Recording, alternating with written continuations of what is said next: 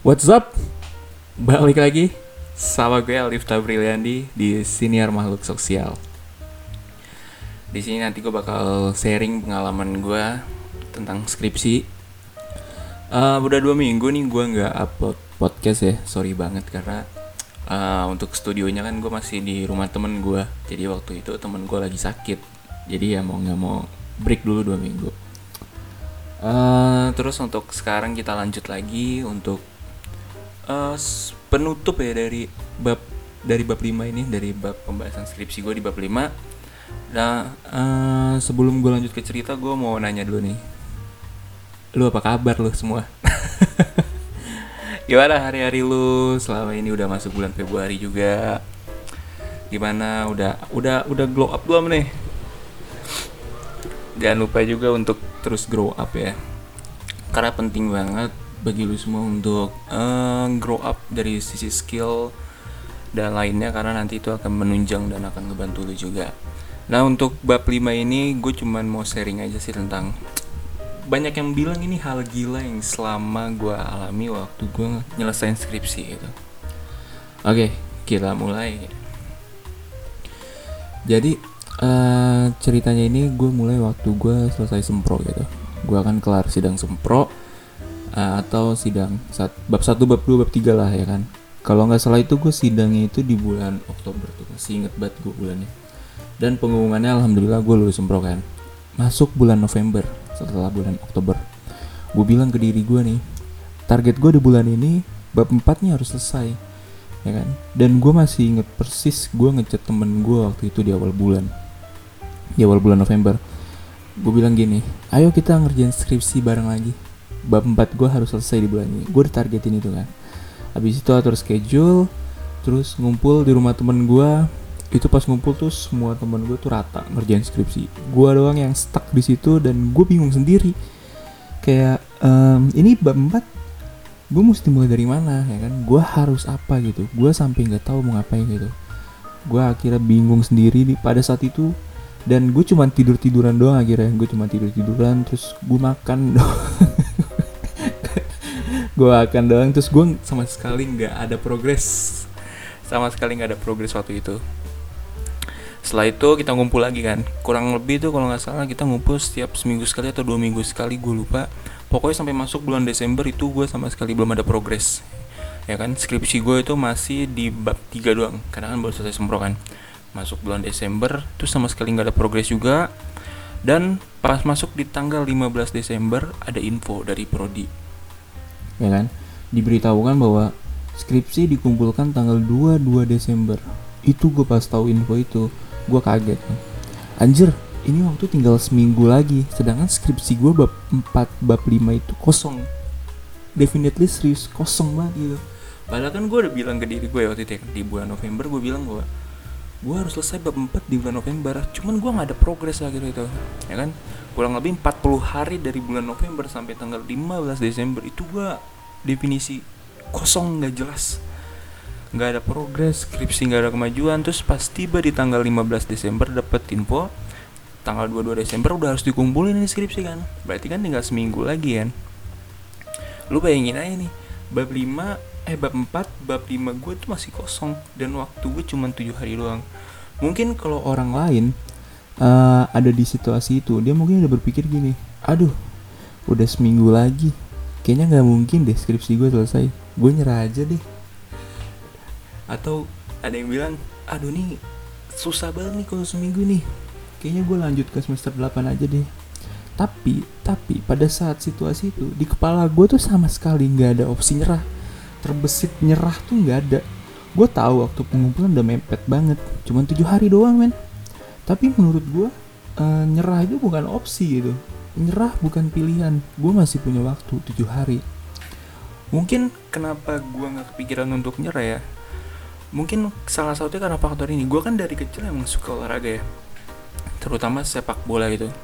Nah kalau lu main sepak bola terus ada satu orang yang nyerah itu akan kelihatan tolol sendiri aja. Ngapain sih lu nyerah?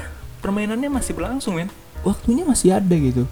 Nah mungkin dari situ uh, mental gue improve gitu mindset gue juga improve gitu. Besoknya di tanggal 16 16 Desember itu gue langsung ngeset plan itu oke okay, waktu gue tinggal waktu gue tujuh hari nih. Empat hari untuk selesai bab empat dua hari untuk selesai bab lima dan satu hari untuk bimbingan akhir kan? Karena kan pasti ada bimbingan akhir sebelum pengumpulan. Ya kan? Dan gilanya lagi di tanggal 22 Desember itu nama gue ada di list orang-orang yang berhasil ngumpulin skripsi di sidang akhir. Itu oh my god itu nggak jelas banget sih serius. Gue juga sampai sekarang tuh masih nggak nggak percaya gitu tentang kejadian saat itu. Sampai sekarang tuh gue juga masih ini beneran ini beneran gue berhasil. Ini beneran. Jangankan gue temen gue aja tuh pada kaget gitu temen gue pada kaget pada bilang ah, lu bisa ngumpulin nih pada padahal kan yang mereka tahu selama ngerjain bareng kan gue nggak ngapa-ngapain nggak ada progresnya men. Gue bener-bener nggak ada progresnya. Uh, terus pokoknya kalau teman-teman gue nanya itu pada teman-teman gue pada nanya lip kok lo bisa? Jawaban gue tuh pasti bakal sama wah gue juga nggak tahu tuh gue juga kaget itu. Nggak tahu nggak tahu gimana ceritanya. Uh, feeling gue nih ya yang bantuin gue nyelesain skripsi dalam tujuh hari kayaknya malaikat. Soalnya logika tuh mental. Bab 4 cuma 4 hari itu apa? Itu itu aneh banget asli. Ini serius gue pas cerita ini ke temen gue reaksi temen gue tuh cuma bilang gila gila gila doang udah. Cuma bilang gila udah. Itu doang reaksi dia. Atau atau ini ini ya. Uh, mungkin ini kali ya yang disebut the the power of kepepet gak sih gue tuh pernah baca ya bahwa uh, manusia itu emang udah didesain untuk bisa survive dalam segala kondisi. Itu kenapa lu akan refleks lari ketika dalam bahaya atau lu akan ngeblok pukulan tapi lu akan nyerang balik lagi secara insting dan lu akan mendadak jenius ketika deket deadline atau kepepet. Ya kan kayaknya faktor itu deh yang membuat gue akhirnya bisa survive di waktu-waktu deadline gitu. Cuman tujuh hari men. Bayangin bab 4 bab 5 tujuh hari rampung padahal padahal gue sebelumnya itu gue punya waktu 40 hari dari awal bulan November sampai Desember tuh awalnya gue punya waktu 40 hari. Cuman itu nggak bisa gue manfaatin. Itu mungkin salah satu yang gue kayak anjir kok gue gini ya? Kok 40 hari gue nggak ada progres ya? gitu itu gak ngerti. Dan syukurnya udah ngumpulin terus selang dua hari ada info lagi kan pengumuman tanggal sidangnya sidang akhir. Itu sidang akhir juga tegang banget asli kan sidang akhir tuh gila banget gue bilang. Gue kan pas sidang itu kalau nggak salah itu sidang pertama tanggal 27 28 29 nah gue tuh nama gue sidangnya di hari ketiga. Gue sidang di hari ketiga di tanggal 29 kan itu pas temen gue pertama di sidang pertama di hari Senin. Itu gue udah tegang dari hari Senin. Nggak ngerti kenapa itu lo bakal tegang banget tegang banget. Yang ada di kepala gue tuh cuman ini gue harus kuasain sih. Ini gue harus kuasain PPT gue gue harus kuasain teori gue gue harus kuasain skripsi gue itu tegang banget. Terus akhirnya berlangsung berlangsung kan tiba di saat gue sidang nih. Di saat gue sidang uh, eh, gue tuh sidang pagi ya pagi hari. Gue nggak tahu kenapa kayaknya itu salah satu keberuntungan juga buat gue sih dapat dapat sidang di pagi hari. Karena waktu gue sidang uh, itu dosen dosen pengujinya itu masih di jalan. Dosen, dosen penguji masih di masih di mobil masih di jalan ya kan? Jadi kayak kayak salah satu keberuntungan juga dapat pagi gitu yang ya bisa dibilang bahwa dosen masih belum belum ready 100% terus gue juga gue pas sidang itu yang di kepala gue cuman cuman ter, terbesit bahwa yaudah gue gue selesain aja deh gue selesain sidang ini. Gue selesain sebaik mungkin. Gue nggak pernah terbesit bahwa oh gue bisa lulus. PD lulus aja waktu itu nggak. PD lulus aja waktu itu sama sekali nggak terbesit. Yang terbesit di kepala gue cuman lanjutin uh, presentasi sidang akhirnya kasih yang terbaik. Terus um, untuk jawaban jawaban gak harus benar menurut gue yang penting masih ada benang merah logisnya aja. Jadi kalau ada jawaban dari dosen penguji itu kalau di kalau menurut gua nggak harus bener 100% tapi harus tetap masuk akal aja. Logisnya harus ada. Jadi nggak nggak kelihatan bodoh aja. Kalau lu jawab ngasal tapi nggak masuk akal kan jadi kelihatan bodoh aja. Tapi kalau lu jawab uh, ngasal tapi masih masuk akal itu kan masih oke okay lah gitu. Uh, nah gitulah cerita gue waktu nyelesain skripsi dan uh, sidang akhir. Uh, gue gue lupa deh kayak eh bentar bentar. Waktu itu waktu gue sidang akhir kayak dosen penguji itu cuma nanya ke gue um, oh ini kenapa kamu ngambil judul ini? Gitu. Nah gue kasih tips buat lo kalau kalau dosen penguji nanya kenapa lo ngambil judul ini? Lo harus jelasin uh, alasan lo itu harus ada kaitannya sama teori dan sama fenomena yang lo bawa gitu. Karena nanti itu akan itu akan kuat banget. Kalau lo jawaban udah bawa teori sama fenomena yang terkait itu jawaban lu udah kuat dan udah valid gitu biasanya dosen penguji cuman jawabannya cuma eh, biasanya dosen penguji reaksi cuman uh, oh oke okay.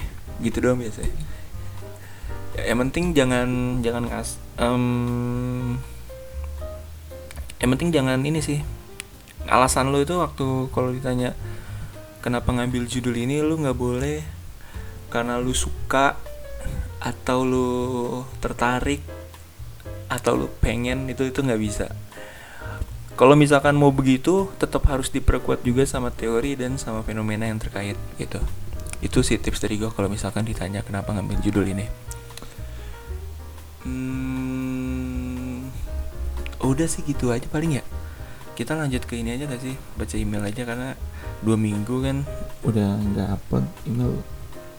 Lumayan lah lumayan masuk. Cuman gue filter untuk yang pertanyaan yang berhubungan sama skripsi aja. Oke. okay. Email pertama, halo bang, gue mahasiswa semester akhir nih, gue bingung, gue lagi ada di fase mau mulai dari mana nih, kayak bingung aja gitu apa yang mau dituju. Nah, um, buat lu kalau lu lagi ada di fase bingung gini, saran gue, lu break dulu satu hari, lu break dulu satu hari, habis itu lu buat uh, apa sih namanya, step by step lagi, lu buat plannya lagi. Kalau misalkan lu stuck di bab 4 nih, lu buat plan lagi untuk masuk ke bab, bab 4 tuh apa dulu yang dipersiapin? Itu lu tulis dulu aja yang pertama siapin ini siapin ini siapin ini. Ya kan? Karena nanti itu akan ngebantu lu untuk lu bisa lebih hmm, terstruktur lagi kerjanya tuh. Kerjanya lebih terstruktur terstruktur lagi dan lebih lebih jelas gitu karena udah ada alurnya udah ada step by stepnya gitu. Kurang lebih gitu sih tips dari gue kalau untuk kalau lagi bingung ada di fase mana. Terus untuk Uh, pertanyaan kedua, ajarin dong cara-cara lulus dan bisa menjawab dosen penguji. Um, kalau dari gue ya, kalau untuk cara menjawab dosen penguji yang penting jawaban lu tuh emang harus berkaitan sama teori dan sama fenomena tadi yang udah gue bilang. Karena kalau nggak berkaitan sama teori sama fenomena itu nanti nggak akan kuat gitu. Kalau misalkan lu jawab cuma sekedar sekedar jawab doang itu menurut gua kurang. Emang harus ada apa sih namanya buk support gitu harus ada support data gitu. Jadi nggak bisa cuma jawab asal gitu. Harus ada support data juga. Ya support data itu dari teori dan dari fenomena yang terkait itu. Oke lanjut uh, pertanyaan ketiga. Uh, kak cara dapet uh, topik buat mulai skripsi cara dapat topik ya. Menurut gue coba cari topik yang lu senangin yang lu tertarik gitu. Karena karena nantinya ketertarikan itu nantinya akan ngebuat lu lebih rajin lagi ngerjain skripsi. Karena emang lu tertarik gitu ada yang dicari atau lu cari judul yang bikin lu penasaran aja. Ah gue penasaran sama ini nih gue belum tahu sama sekali tentang ini gue pengen bahas ini. Nah itu kan lu nanti sekalian belajar juga kocak jadi kalau untuk topik tuh cari yang begitu-begitu aja. Nggak usah ngikutin temen lu. Biasanya kalau kalau kalau lu ngikutin temen lu nih untuk judul uh, itu nanti lu bakal stuck stuck di tengah. Percaya sama gue lu nanti bakal stuck di tengah gitu.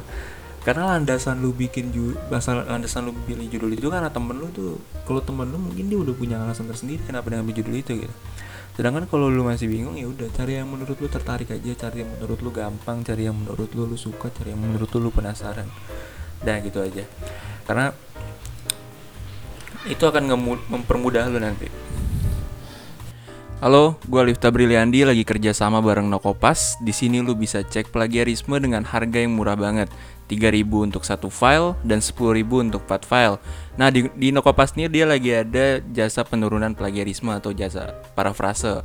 Nah, untuk harganya itu murah banget, cuma 4000 per lembar. Lu bisa langsung cek aja di Instagramnya itu Nokopas S pakai dua. Oke. Okay.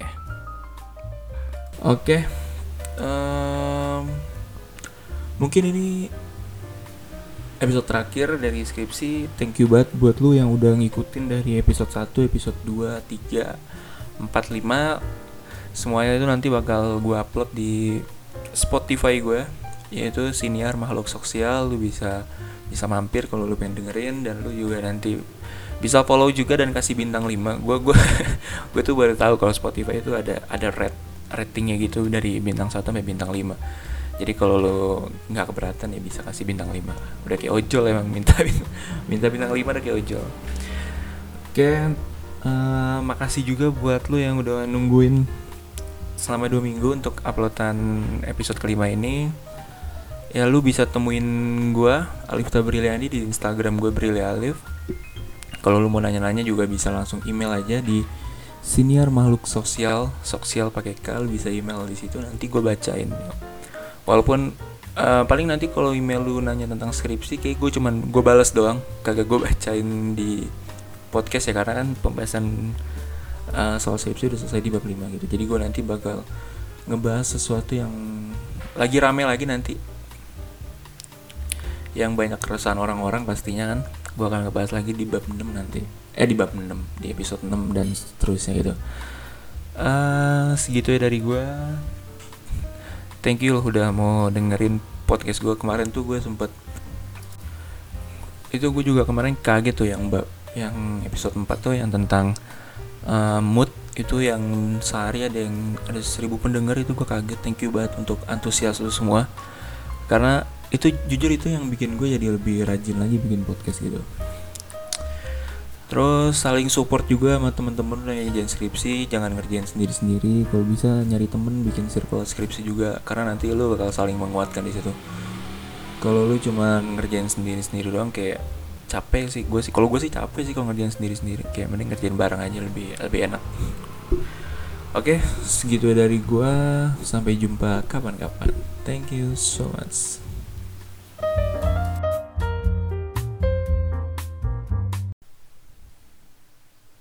epilog gue pada hari ini bahwa tentang belajar tentang kata gagal itu nggak ada.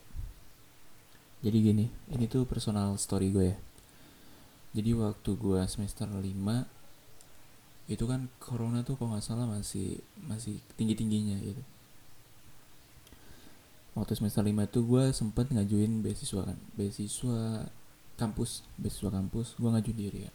Gue pengen nyoba aja gitu karena kan kalau misalkan nanti gue syukur-syukur dapet itu gue dapet free SPP jadi kan lumayan juga buat ngebantu orang tua um, gue udah ngikutin itu terus tahap-tahapnya juga udah gue dari tahap administrasi terus tahap dokumen terus sampai tahap fokus grup diskusi pokoknya udah sampai tahap terakhir gue ya kan? Uh, terus pas pengumuman nama gue nggak ada gitu. nama gue nggak ada. Gue gue cukup ini aja sih cukup kayak sedih aja kayak gue udah sampai sejauh ini tapi gue nama gue kok nggak ada gitu. Gue sempat bilang gue oh gue gagal. Ya udah. Terus selang kemudian sampai kemarin tuh gue selesai skripsi. Gue selesai skripsi gue baru nge bahwa gue dulu tuh pernah ngambil beasiswa gitu dan gue sempat bilang bahwa gue gagal gitu tapi tapi sebenarnya gue nggak gagal gitu cara cara Tuhan mengabulkan uh, usaha gue waktu itu tentang beasiswa adalah dengan cara kuliah gue diselesain sampai semester 7 jadi gue semester 8 gak boleh bayar SPP lagi. Itu kan itu kan emang kita nggak tahu kan kayak um, cara Tuhan mengabulkan keinginan lo itu kan kita nggak tahu kan. Tuhan punya cara sendiri gitu dan itu itu beautiful banget. Bahwa gue min gue gue gue usaha satu nih gue minta satu bahwa gue pengen dapat beasiswa biar gue nggak beres PP cuman cara Tuhan ngabulinnya uh, kuliah gue diselesain di semester 7 dan gue nggak perlu bayar SPP gue minta satu di dibalas dua dibalas dua kan. Kuliah gue selesai pas gue nggak perlu bayar SPP lagi semester 8 itu membuat gue bahwa uh, walaupun gue sendiri lupa pernah ngambil beasiswa tapi Tuhan tuh nggak lupa akan keinginan lo itu. Gue udah gue udah ngecap diri gue gagal waktu itu kan pas ngambil beasiswa terus nama gue nggak ada di pengumuman kan. Gue udah ngecap gue gagal tapi ternyata gue nggak gagal gitu. Cuman terkabulnya aja dengan cara yang berbeda gitu kan. Terkabul dengan cara yang berbeda. Dan gue harap semoga ketika lu uh, mau ngerjain keinginan lu impian lu walaupun pada saat itu belum terkabul mungkin lu belum gagal gitu lu nggak gagal. Cuman mungkin terkabulnya mesti nunggu dulu gitu kan atau terkabulnya dengan cara yang lain gitu. Lu nggak akan pernah tahu kan. Karena itu kan cuman Tuhan yang tahu kan. Nah pesan gue adalah bahwa lo harus terus berprasangka baik terus sama Tuhan. Berprasangka baik terus. Kata gagal tuh nggak ada sebenarnya. Yang ada tuh cuman lu berhasil lu belajar atau lu harus menunggu dulu gitu. Kata gagal tuh nggak ada sebenarnya itu aja sih epilog gue semoga dari epilog ini lu bisa terbuka sesuatu lah bahwa kata gagal tuh nggak ada. Kata gagal tuh nggak ada. Thank you